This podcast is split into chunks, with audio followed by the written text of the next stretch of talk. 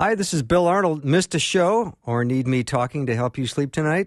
I have several solutions to that situation. Here are the podcasts from the show. You are the best for listening and supporting Faith Radio.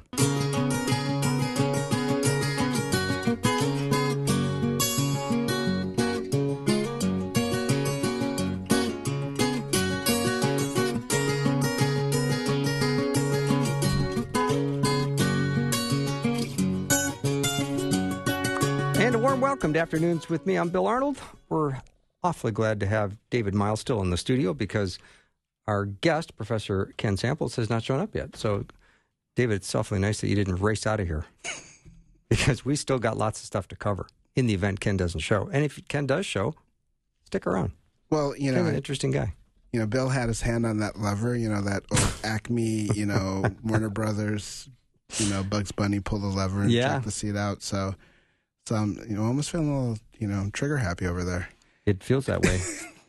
and Ken, Ken and I were going to have a very interesting discussion about the hiddenness of God, and so I do hope he shows up. Um, so he is. I think he is going to be coming onto the program, which I'm looking forward to. And David, you're so welcome to hang for a while, as long as you can. Uh, it's awfully nice to have you on board whenever. And uh, is Ken available? Terrific. Ken Samples is Super. Is our guest. He's a professor and theologian. And for a couple of minutes, you had me kind of sweaty, Ken. Well, I'm so glad to be with you. Yeah, my previous guest, Pastor David Miles, didn't run out on me, so he's still in the studio as well. So say hi to David. Hello there. Greetings. Hi, Ken. How are you? I'm doing well. Thank you. You know, before we jump into the topic of the day, Ken, I'd like to throw out a passage that we were kind of talking about right before uh, you came on the program, and it was right out of the final chapter of Matthew. In verse 16, it says So the eleven disciples went to Galilee to the mountain Jesus had designated. When they saw him, they worshiped him, but some doubted. Are you thinking that some of the 11 disciples doubted? Well, uh, looking at the passage, I mean that that that could be. I mean these were these were men who who who saw many extraordinary things, and yet they are like us. They are uh, human beings with limitations and boundaries and weaknesses and proclivities to sin. I, you know, I'll tell you from one point of view, what really fascinates me about that passage is in other places in scripture some of the some of the pagan people see miracles that paul and barnabas did and they want to worship them and the apostles say no no don't do that but jesus seems to readily accept this worship as if it's natural for him to be worshiped as god in human flesh And David, you had an interesting comment about that. Can you repeat that? Oh, I'm trying to remember what it was. Can you give About me all a, authority is given to them. Well, yeah. I mean, like Jesus' next word is all authority is given to me on heaven and earth, and uh, he says, "Go make disciples."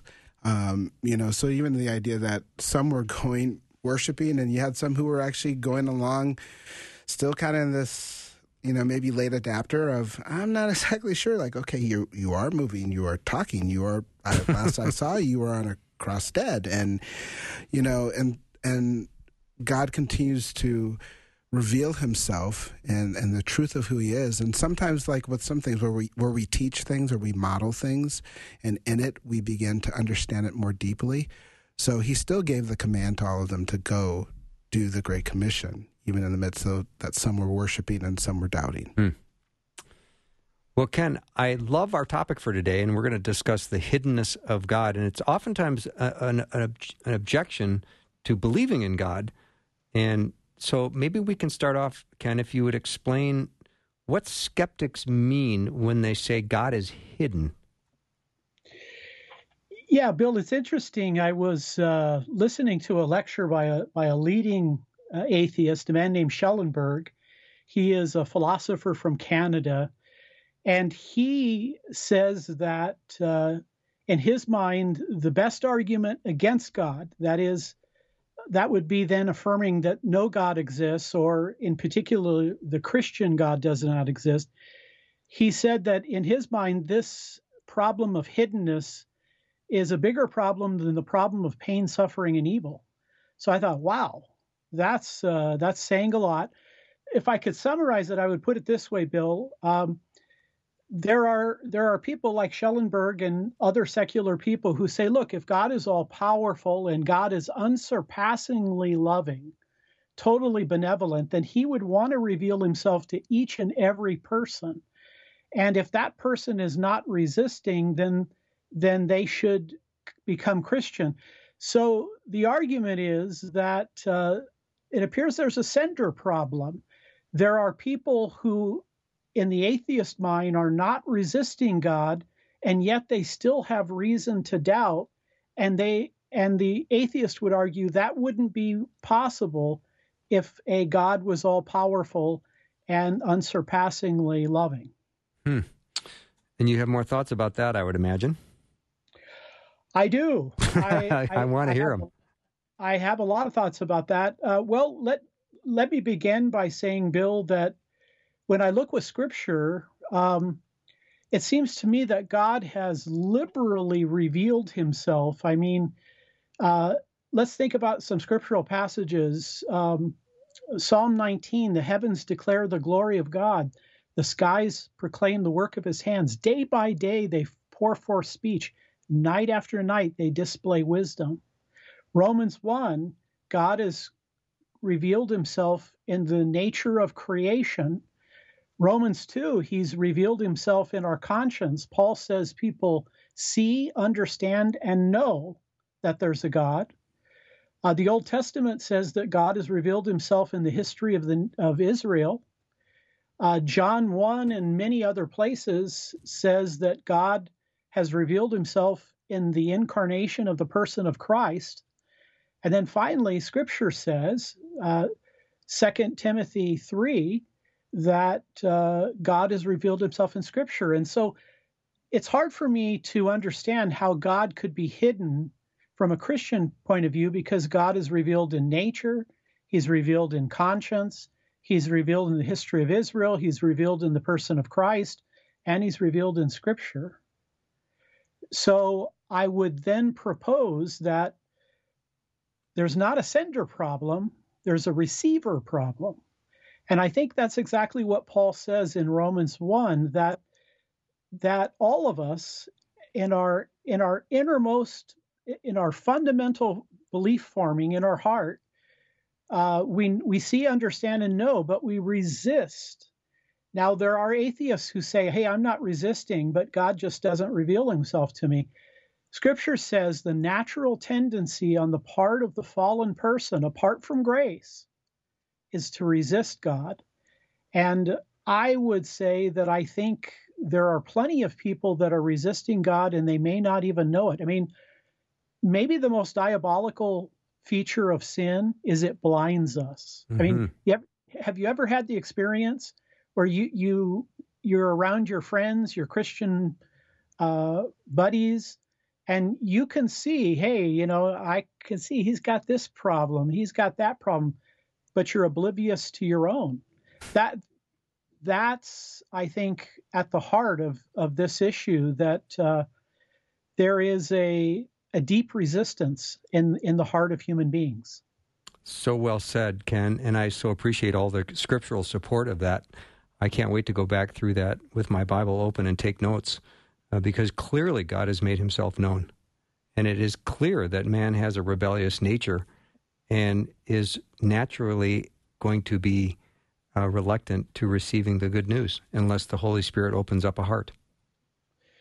That's exactly right. I mean, the religions of Judaism and Christianity, they are revelatory religions. Uh, that fundamentally means the God of Judaism and Christianity is a God that reveals himself. And uh, given our fallenness, given our original sin, God God must speak to us. Uh, and the, and the, the need is because we are resisting. So, Ken, how would that impact the hiddenness issue if, if Christianity and Judaism are revelatory faiths? How would that impact the hiddenness part? Maybe you've well, already answered it. well, in, in in one sense, I think that there is a there is one way in which God is hidden. For example, Isaiah 45 talks about a God who, the God of Israel, who hides himself. But I think that's different. I, I think we're talking about two kinds of hiddenness. With the atheist, I think the atheist is essentially saying, I don't see the evidence. There's an insufficiency of evidence. There is a sender problem. But as a Christian, and I don't know if you've experienced this, but I have, there have been times where God seems silent, where God seems kind of absent. And then I have to reflect on my own life.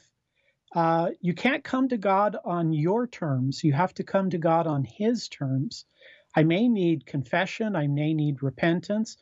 Or, Bill, it's also possible because we're limited, because we're finite, we can't we can't get our mind around God. And so there are times where God may appear distant because he's infinite and we're finite. But the great promise is God is never absent. So, God is. Yeah. I'm sorry, Ken. I interrupted. I apologize. God is closer to me than my best friend. God is closer to me than my spouse. God is God is with me at all times. But there are times as a finite creature and in a broken world, God may seem absent or silent. But I think that's two different types of hiddenness. One is a lack of evidence, allegedly. The other is maybe uh, our relationship or our finitude. Ken, I was just thinking of Isaiah 55, verse 8 For my thoughts are not your thoughts, neither are your ways my ways. Could that be uh, construed as hiddenness? I think so. Um, I I think we have to be aware that um, everything about God is mysterious, and because we're not we're not talking about we're talking about God after all. We're talking about a God who is who is infinite. He has all wisdom, all knowledge. He's everywhere present. He's all powerful. Uh, God is, depending on how you define time, he is either beyond time or transcends time.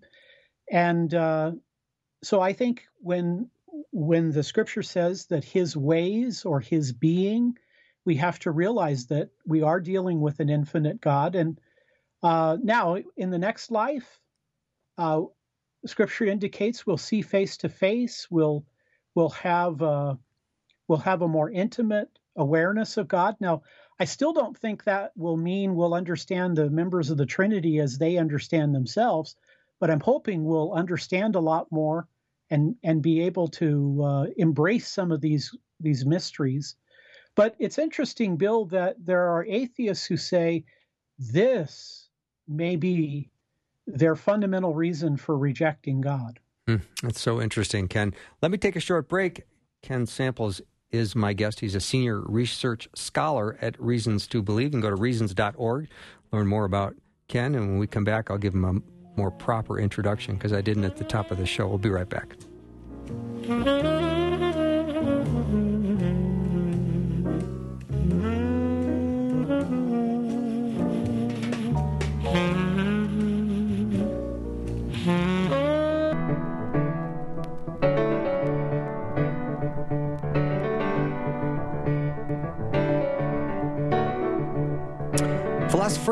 Theologian Kenneth Richard Samples is my guest. He is at Reasons to Believe. He's a senior research scholar. You can go to reasons.org to learn more about Ken. He's written a number of books, including God Among Sages, Christian Endgame, Seven Truths That Changed the World, A World of Difference, and Without a Doubt.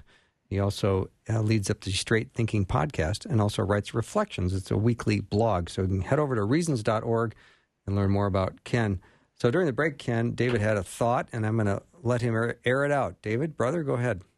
Well, we were we were chatting a little bit about, and Ken, thank you for everything that you you've shared up uh, thus far um, about just the whole issue of unbelief and and the important part of remembering in uh, Second uh, Corinthians four four. Uh, Paul talks about in this case, the God of this world has blinded the minds of unbelievers to keep them from seeing the light of the gospel of the glory of Christ, who is the image of God. And the idea is that we don't proclaim ourselves, but we, we proclaim Christ. And, you know, a lot of times we want we will lock in on on, on logic, and that's important because God's orderly. Um, but also the need for prayer to be at work in the human heart. um, in people. And, and in Colossians 4, uh, Paul would pray that, pray for me, you know, that a door would open for the gospel, that people, people will hear it. Because there's times where people, you know, they, they are honestly seeking and, and sometimes, um, you know, even with the answer, they might not be interested. Um, we had a brilliant young man in my church in Ohio, um, and you know he he had decided that um, in interaction with his girlfriend that he was kind of done. And uh, one day he asked me a question in a park, and, and I asked him, I, I kind of said, "So what's the question behind the question?" Mm. You know, and he paused for a little bit, and then he smiled at me and he said, "Well, I guess my question is." how can I live life the way I want to live it, and still that you know God gives me heaven. Yeah, and, and, that that was that his that was his his his question behind the question. So, um, so it's still very much a, a, God on my terms type of thing. Yeah, I, I completely agree. I think that you know we look at uh, Romans one and two. It seems that that suppression has to do with a moral and spiritual condition, not not merely an intellectual issue, um, and and therefore back to that uh, coming to coming to God on His terms rather than our own. I, I think what what is also interesting, however, the, the, the passage in Second Corinthians. Um, you know, there uh, C.S. Lewis had a a line in the Screwtape Letters where he said that demons applaud two things equally those who ignore their existence and those who have an unhealthy interest in their existence. Yeah. And I I think clearly what we see in the demonic is it's it's always deception. And um, if it's merely an intellectual process of coming to God, there's going to be a lot of things that are going to interfere with that. And I, I really love what Blaise Pascal said about this. He said that coming to God is we, we come at the level of the heart. And um, again, I think there are good intellectual reasons for believing in God. In fact, in my article, I talk about there are 100 to 150 arguments that scholars of one discipline or another actually take seriously that they believe point to God but it's never merely a purely or merely intellectual process. There is a moral and spiritual condition of our own hearts that we have to deal with. Ken, I would love for you, this is probably a good time to ask this question. How does Scripture explain a person's disbelief in God? Yeah, I, I think quite clearly when we look at uh, when we look at what Paul the Apostle writes in Romans 1 and 2, I think that it is a, a moral and spiritual obtuseness. Now, I, that's not an attack upon the character of the non Christian. Scripture kind of gives us inside baseball, telling us that the natural predisposition of people who are fallen uh, is to suppress the truth in unrighteousness. And interestingly, in the Greek, when it talks about suppression, it gives the picture of like a, a pedal that you push down. I don't want to be accountable to God. I don't want to entertain God or be accountable to Him. So I press it down. But if I take my foot back off, it pops back up. And so um, unbelief, which is uh, you know, sin is described in many ways in Scripture. The Greek word is hamartia, uh, to miss the mark. Uh, it also means to break the commandments.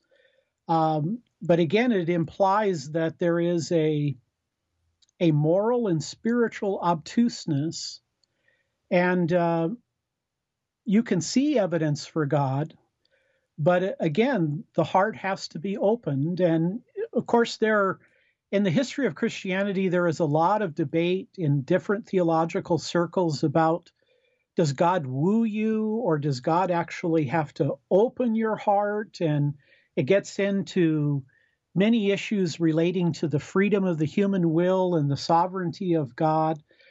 But I would say to directly answer your question, uh, sin is the result of, of human resistance.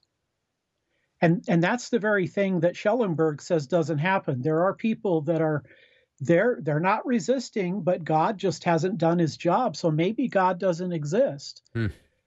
But that's so I, I, just can't see how that's how, how that can be held to account for scripture where it says that God has liberally revealed himself. Well, let me ask this then. What role do arguments for God's existence play in, in this issue? That's a great question. Uh, and, I, and, and being a, a, Christian apologist and having studied apologetics, and the word apolo- apologetics comes right out of the New Testament. Uh, apologia or apologia is the Greek word, and it, it means to give a reasoned defense.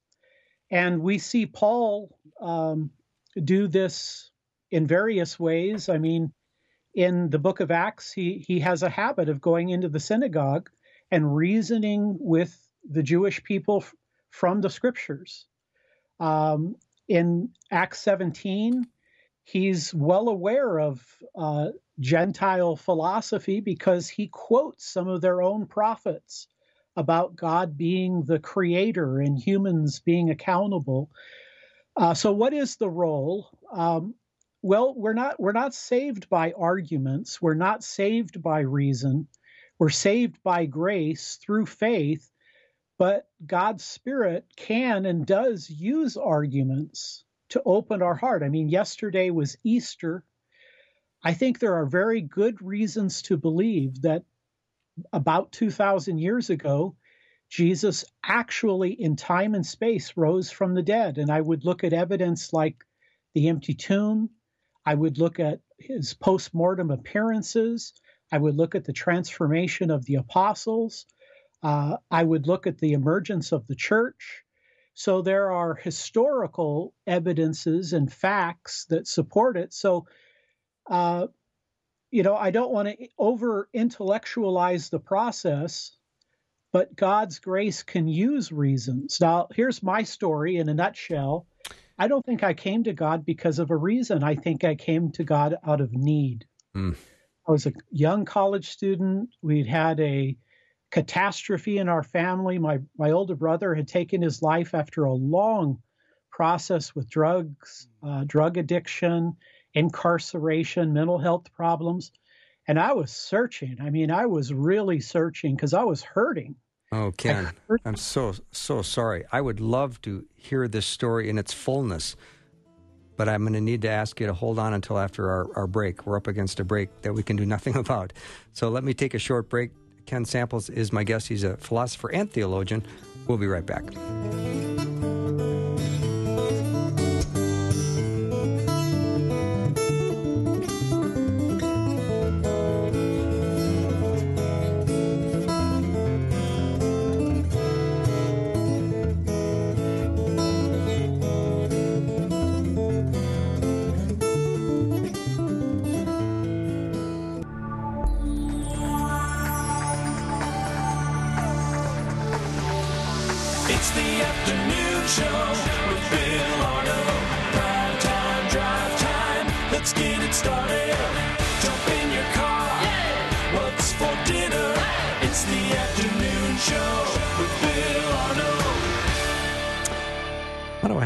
Job. I love this job. I'm so glad to have Ken Samples as my guest today, and Pastor David Miles has continued to stay here in the studio and keep us company. Uh, thank you so much, David. And we are uh, talking about the common objection to believing in God, often is known as the hiddenness of God. People are wondering why is God so hidden, and people object to God because of that. But we're talking with Ken Samples, who's a philosopher and theologian from Reasons to Believe. He's a senior scholar there. Go to reasons.org to learn more about Ken. Uh, Ken, I'm sorry I kind of had to cut you off at the height of a beautiful story you were sharing. So if you can hit the reset button, I'd love it. Yes, when I was um, when I was young, I was raised uh, in what I would call kind of a nominal Roman Catholic family. I never doubted God. I remember remember as a four year old, my mother told me that I told her that when I was at church, I felt God was looking over my shoulder. And uh, yet, because of various issues, um, my parents stopped going to church. And uh, so I, you know, I if, you would have if you would have tried to argue with me about Jesus, I would have uh, argued with you because I believed in God and I believed in Jesus, but I didn't have a personal relationship with him. And I I struggled to try to live even nominal Christian values. So when I was 19, 20 years old, uh, our family just had a catastrophe. My my older brother, who was a sweet, wonderful young man, um, had lots of depression and anxiety, tried to self medicate through drugs, and the wheels came off. Uh, was incarcerated, and maybe the worst place to be for a person who has mental health problems is, you know, in jail or in a penitentiary. But my brother took his life, and uh, I felt survivor guilt. I I just thought I couldn't, you know, I couldn't even help my own brother, and uh, my sister had become a Christian. She gave me a book by C.S. Lewis, Mere Christianity. And I just devoured it. And I was stunned that Christians could think carefully and reason carefully. And uh, when I heard the gospel, I did not respond directly out of an argument. I went from need. I, I just intuitively knew that I was a sinner in need of the grace of Jesus. And I'd already, my my heart had already been kind of primed by my own religious training. But the interesting thing, uh, Bill, is this that immediately apologetics came to bear because a Jehovah's Witness knocked on my front door. And he told me that the Bible doesn't teach the Trinity, it doesn't teach the divinity of Christ. Uh, there is no hell. And I thought, wow, this is not the Jesus of historic Christianity. And of course, I was studying philosophy at the university. And, uh, you know, I, I was challenged there. Well, what about the problem of evil? So immediately, I admit I came to Christ out of spiritual and moral need. I knew that I was broken and fallen. I had broken the commandments of God. I needed God, and I wanted Christ. And I wanted his forgiveness and the Holy Spirit to, to live inside me. And yet, immediately, I was challenged about my faith. And so, God, uh, God's grace is what saves us, and it is through faith. But reason is a necessary part of that because there are many challenges that people have. And, uh, you know, truth is something Christians hold sacred and therefore reason is a critical tool in helping us to stay on track. Mm-hmm. So, Ken, we go back to this common objection about the hiddenness of God. So, can this question be framed as a, a sender or receiver failure? Yeah, I really think that uh, the more I've thought about this, I, again, I've written three articles on my reflections blog, and I I, I've been trying to think about a way of kind of framing this so that it could be very clear to both a non-Christian and a Christian audience. And I, I think that from a from a biblical theistic point of view, we would say that hiddenness is a catastrophic receiver failure. God's liberally, liberally revealed himself in the heavens, in the nature of creation, in the human conscience, in the incarnation of Christ, in the history of Israel, in Scripture itself. But the catastrophic failure is that there is a receiver who is suppressing the truth. And so this is, again, a moral and spiritual obtuseness. So, from a theistic, Christian, biblical theistic point of view, it's a catastrophic receiver failure. But the atheist turns it around and says, no, it's a catastrophic sender failure because, again, after all, John L. Schellenberg would say in his book, Divine Hiddenness and Human Reason, he says, look, if God is all powerful and God is loving, then God wants to introduce himself. And yet they, they are, there are, they claim, many people who are not resisting God, and yet they retain good reason for not believing in God. And so they can put it into a, a syllogism. You know, there are people who are capable of relating personally to God, but who through no fault of their own fail to believe. Two, if there is a person, uh, if there isn't a personal God who is unsurpassingly great, then there would be no such person. So, conclusion, there is no such God. Now, again, um, I don't buy that, and I don't buy it for a number of reasons. Uh, first of all, because I believe in divine revelation, and I believe that God has freely and liberally revealed himself, but also because I'm a philosopher. Uh, I have been reading uh, philosophical arguments for the existence of God and philosophical arguments for the non existence of God for about 40 years.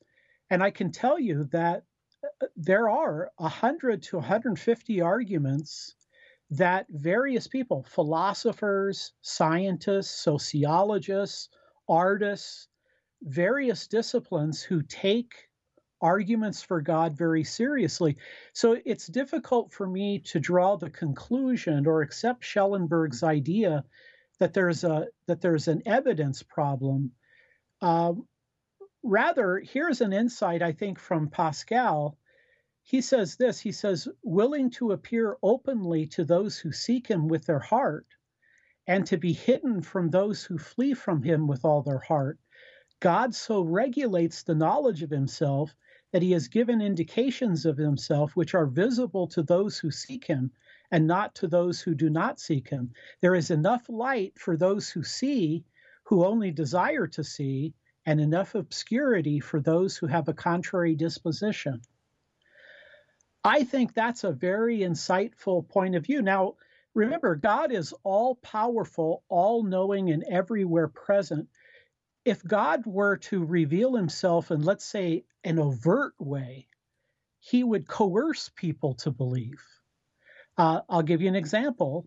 Um, scripture talks about uh, the devils, they know that God exists, but just knowing that God exists does not guarantee that you're going to love and revere and worship and submit your life to him. And, and so Pascal says, again, Blaise Pascal, this remarkable scientist, physicist, uh, ph- philosopher of mathematics, philosopher of, uh, of probability theory, and an inventor, invents a, Uh, a calculating machine in the 1600s that people like Bill Gates have said this is, was the first step toward a computer. Here, here is Pascal saying, maybe God modulates himself in such a way that there is plenty of light if you seek him, but there's obscurity if you don't seek him. Now, now again, we have to factor in that grace issue, but I think Pascal's assessment strikes me as not only compatible with Scripture, but compatible with my own heart. That's really interesting, Ken. Really handled that well. I appreciate that. Ken, I was wondering if this has kind of a similar vein to Second Corinthians 2, when it would talk about to some you're the aroma of, of life and some the aroma of death. And as Paul's writing to people who understood kind of the, the whole processional parade of returning um, soldiers, and they would bring the vanquished foe with them. And as they as they would march down, it was similar to the you know the Rose Rose Bowl parade and so, for one, smelling these flowers, this rich scent for the returning heroes, the ones who conquer, they knew that that was the, the smell of of celebration of success. But for the for the defeated foe, uh, it was the smell of death because they knew they were going to the Colosseum. So you have the same scent, you have the same presentation, but two different interpretations of the presentation. I, I like that a lot. I often use the comparison. It's Dave, it's Pastor David, right? Yes, sir. Or David's fine. Uh, D- David, um, there is a discussion. Um, St. Augustine said that, um, you know, God is always there, and he took great comfort in that. He's He's there when you're depressed. He's there when you're lonely. He He's there when you're despairing and closer to you again than a lover, than a friend, than a brother. Christopher Hitchens turned it around and said, you know, if God exists, it's like living in North Korea. He's always invading your privacy. He's always butting in. He's telling you, you have to do this, you have to do that. I thought, wow, it all depends on the human heart. It all depends on the condition. I think it's very similar to the passage you've mentioned that uh, whether it's something we are receptive to or rejecting of depends on the human heart. Nice comment, David. And Ken, I appreciate what you just said as well. So I want to ask you about an atheist philosopher that talked about non resistant non belief. I don't yeah. even know what that means. And I'm a C student. Yeah, well, you're you're a bright bulb, and uh, you uh, you do a remarkable job in your program. Because thanks, Ken. And I, I can tell because of the listeners' comments that they make. But let me get to Schellenberg. This is John Schellenberg. Again, this is a, a leading scholar of atheism who thinks that the hiddenness of God is a bigger problem than the problem of evil, which is quite a statement because I personally, having studied philosophy for about 40 years, I would say the problem of evil is the preeminent challenge to people of faith. But let me let me try to explain this non-resistant non-belief. He's again getting back to this issue that if there really is a God who loves everybody, and if this God wants to introduce himself to everybody, then everybody who has an open heart, everybody who is not resisting him, should know him. And yet, the assumption, I think, on Schellenberg's point is that people can be in a position where they're not resisting. And, and here I would here I would kind of try to drill down a little bit into the sinful condition. I mean, if you think of the Christian worldview as a series of events, God creates, uh, God allows the fall, God redeems, and then there is this consummation. If we focus in on the fall, uh, the fall really represents the idea that uh, we do resist God.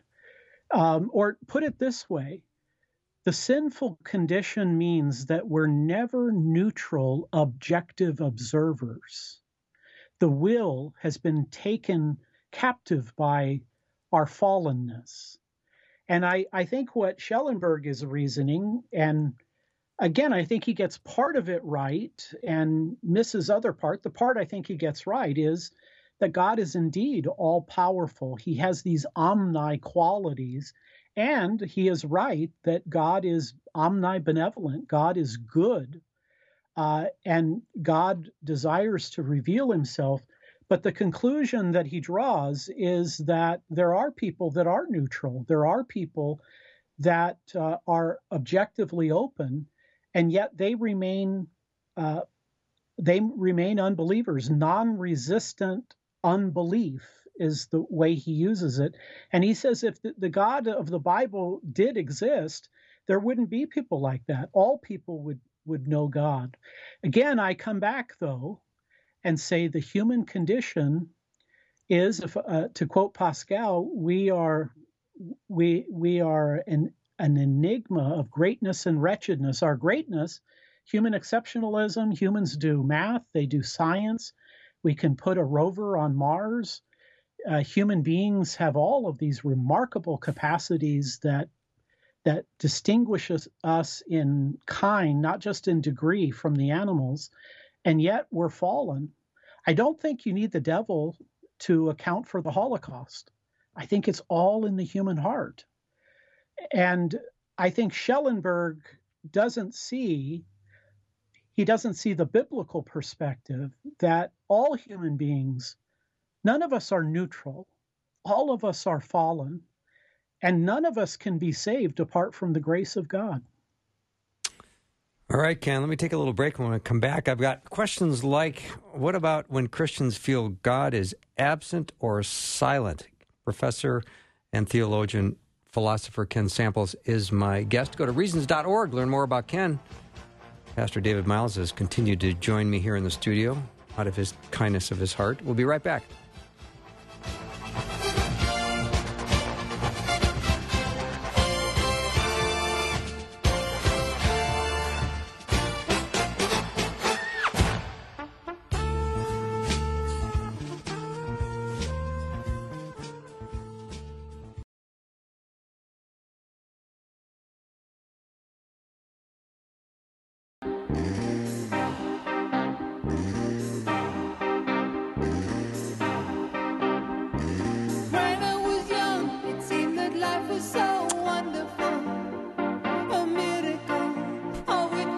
That's the walk up song for Ken Samples, the theologian and philosopher. So glad he's on the program today. We're talking about the hiddenness of God as an objection for why some people don't want to believe.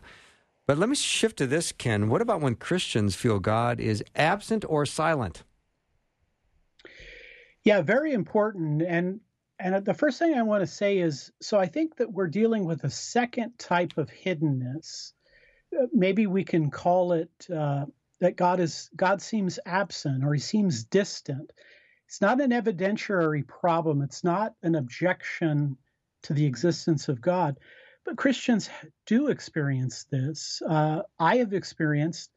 Um, I think of um, C.S. Lewis's book where he describes his grief, uh, a grief observed when his wife Joy died. He he says that he describes it as if the, the Lord shut the door and nothing he could say or do could could open that door.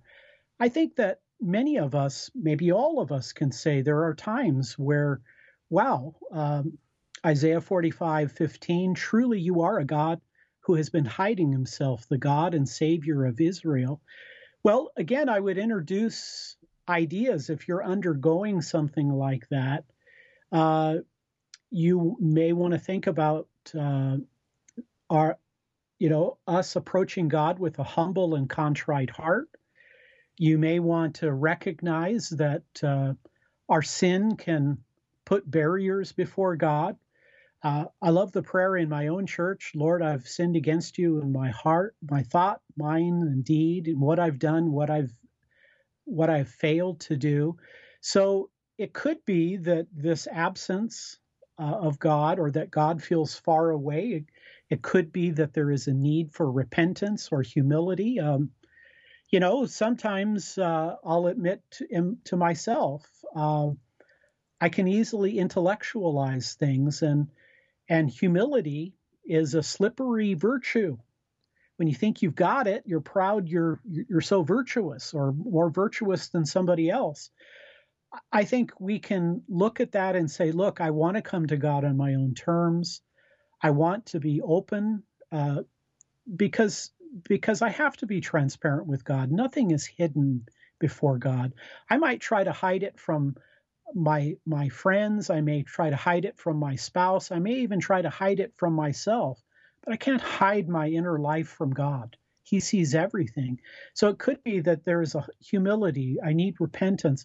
And yet, I would also come back to this idea that everything about God is, is mysterious because God is infinite, He is eternal. On the other hand, human beings are finite, limited. We have boundaries. I, I think I think even sometimes the tension that we have with people who are different from us relates to our, our limited nature. Put me in a room with all extroverts, I'm going to be in the corner feeling uncomfortable. Mm. Put, put, me in a room with all women, and I'm probably going to be feeling uncomfortable. Um, and that doesn't mean that I dislike extroverts or I dislike women, but I have a limitation, my, my own experience. It could be that God seems distant or God seems absent because as creatures, we can never completely get our mind around God. But of course, I love what James 1:12 says. James says, "Blessed is the one who perseveres under trial, because having stood the test, that person will receive the crown of life that the Lord has promised to those who love him." Uh, God is a father. I mean, that's the fundamental difference between the triune God of Christianity, th- this is this is a God who has love in himself. God doesn't have to create to get love. God's not a single solitary person who has to create humans and angels to get love. God's love in himself. And mm even when God seems absent, he promises that our Father, our Abba Father, promises he'll take care of us. Mm-hmm. Ken, if a person is a skeptic, but is open to God's existence, what should they do? Yeah, I really like that. I, I and I really appreciate that. Um, what I want to tell people that if I want to I want to give them the advice that that Jesus gave. Uh, Jesus in the Gospel of Matthew, chapter seven and ch- verses seven and eight, he says this: "Ask and it will be given to you; seek and you will find; knock and the door will be open to you. For everyone who asks receives, and the one who seeks finds, and to the one who knocks the door will be open." You know, if you have doubts about God, um, I understand that. Um, everybody has, and any person who thinks deeply about any serious issue is going to have doubt. But I want to encourage somebody out there that maybe they they're not sure there's a God, or maybe they're not sure that the Bible is accurate. I would simply invite them to to seek the Lord, to to do as what Pascal said, uh, seek Him with all your heart. And I did that and the Lord revealed himself to me. And uh, so I want to encourage people out there who may be struggling uh, with faith. Maybe faith is hard for them, but I'll give you the same advice Jesus did. If you're if you seek for God with all of your heart, he will reveal himself to you. What a powerful reminder. I just appreciate that so much, Ken. I know there's been a, a, lot of listeners today who have been stirred by this conversation. And I know there's just about everyone listening has a friend who's a skeptic. And they yeah. keep coming at you with all these objections. And this is just more quivers for our um, arrows for our quiver when it comes to being uh, strong in our apologetics, in having discussions with people that have objections to believing in God. You know, I was talking to a guy a couple years ago. It was Thanksgiving Day, and we were online, and uh, I wanted to get away from it because I wanted to spend time with my family. Uh, but he kept asking questions, so I kept coming back to it. And I finally asked him it. It had a long discussion, and I said, "You know, you tell me that God doesn't exist, but you spent the last two hours with me spending time talking about God that you say doesn't exist. I said, Is it possible that deep down inside your heart, you know there is a God? Or is it also possible that that God isn't isn't going to let go of you? And you know, it that I wouldn't just walk up to somebody cold and say that, but I'd had this lengthy discussion back and forth, in and out. And so finally I felt like I know you enough, I can ask you this question. Is it possible, you know, if God really doesn't exist, why are you wasting your time debating Ken Samples about God's existence? right. Exactly. Why just go out and enjoy life, you know, go to a ball game and have fun. And uh, and yet, of course, the interesting thing is that Scripture gives us an inside track to what happens in the human heart. Yeah. Ken, such a delight having you on the show. Thank you so much. I always look forward to my first Monday of the month because I know it's going to be Ken Samples. So I hope you had a wonderful Easter and thank you so much for being on the program. And I'll talk to you next month. Thank you, Bill, and pleasure to meet you, David. Nice to meet you too, Ken. Thank you for all you shared. And David, thank you for sticking around, hanging out in the studio with me. I've loved it. Thanks for having me, yeah, guys. That wraps up our show for the day. Hey, guess what? Tomorrow we're starting our spring share, and you're going to hear me say things like 877 933 2484 about 600 times. So that's something to look forward to.